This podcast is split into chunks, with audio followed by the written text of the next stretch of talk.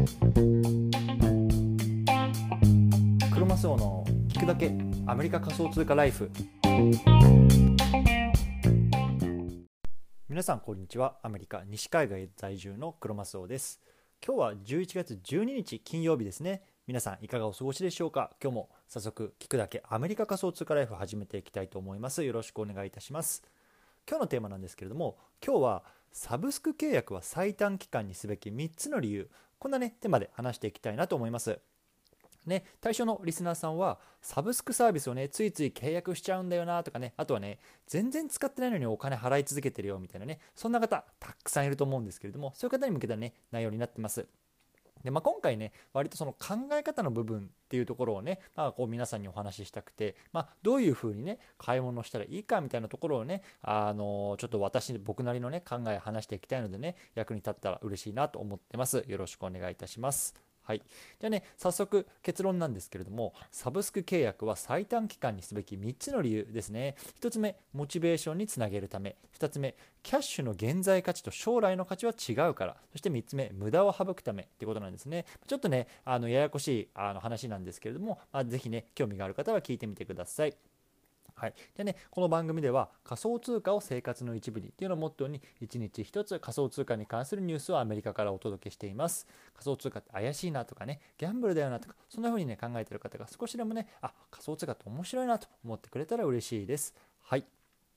じゃあね早速今日このテーマを取り上げた背景話していきたいなと思います。ね、皆さん、サブスク、サブスクリプション、いろいろやってますかね？ね、ネットフリックスとかさ、アマゾンプライムとかさ、アップルクラウドとかね、いろいろね、毎月ね、いくら払ってるか、皆さん、あの、分かってますかね？いや僕はね、もう全然知らないですね。もういろいろ払ってると思うんですけれども、でね、あの、昨日ね、ちょうどね、Google からね、メールが来たんですね。そう。で、内容が何だったかっていうと、この Google ドメインが11月で切れるけど、更新しますかどうしますかっていう内容だったんですね。うん。で、まあ、Google ドメインって何なのかってわからない方向けにね、ちょっと話そうと思うんですけれども、まあね、自分のホームページをね、作るのに必要なね、いわゆる住所みたいなものなんですよね、ドメインっていうのは。そう。例えばさ、いろんなホームページ行くとさ、こう、https なんちゃらなんちゃら .com とかさ、なんか co.jp とかあると思うんですけども、いわゆるね、あれのことなんですよね。そう。でね、僕がね、去年の12月に自分のブログを開設したんですけれども、まあ、それのね、ドメインがこう1年経って更新しますかどうですかみたいなね、あのー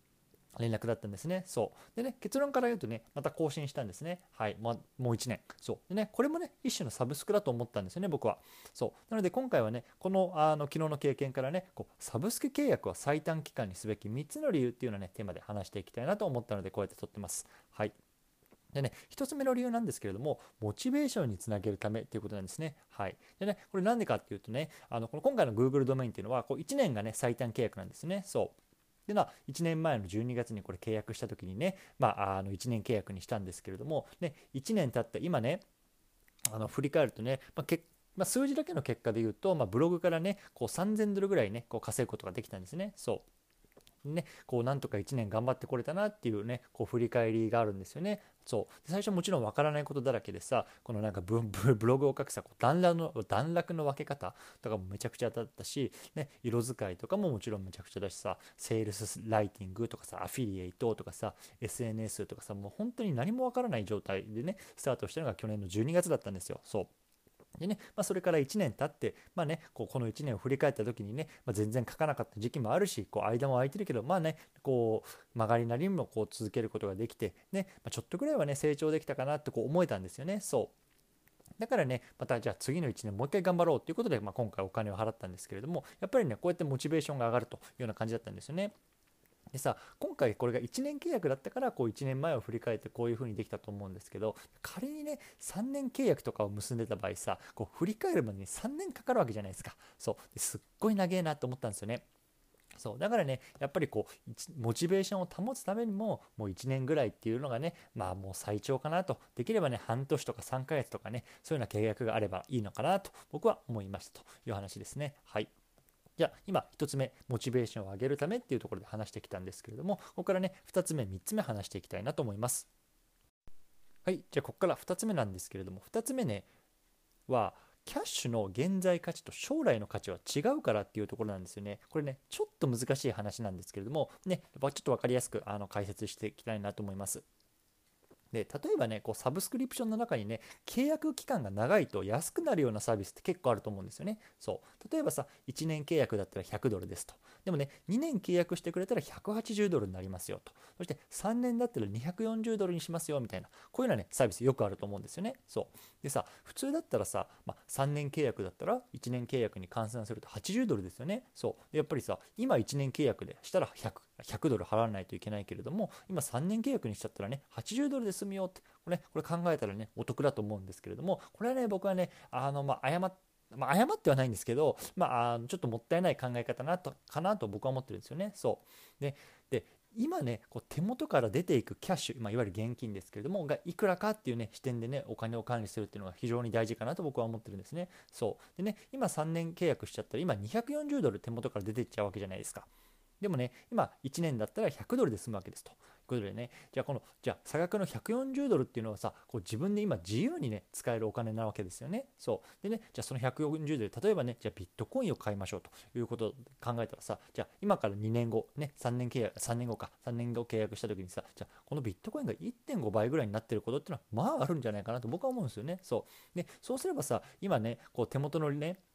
目先の利益を気にして240ドル払うよりももっとねこう元が取れるというようなねあの考え方もできるわけですよね。そうでねこれをねうまく使っていくと、まあ、いわゆるねこうレバレッジをかけながら資産を運用していくっていうことにつながるわけですよ。ね、例えば不動産とかさすごく安いね金利でお金を借りてさらにねそれをねでお金を生んでいくとかねそういう手元にこうキャッシュを残しておきながらそれを運用してさらなるお金を生んでいくとこういうね考え方っていうのは非常に大事かなと思ってるんですね。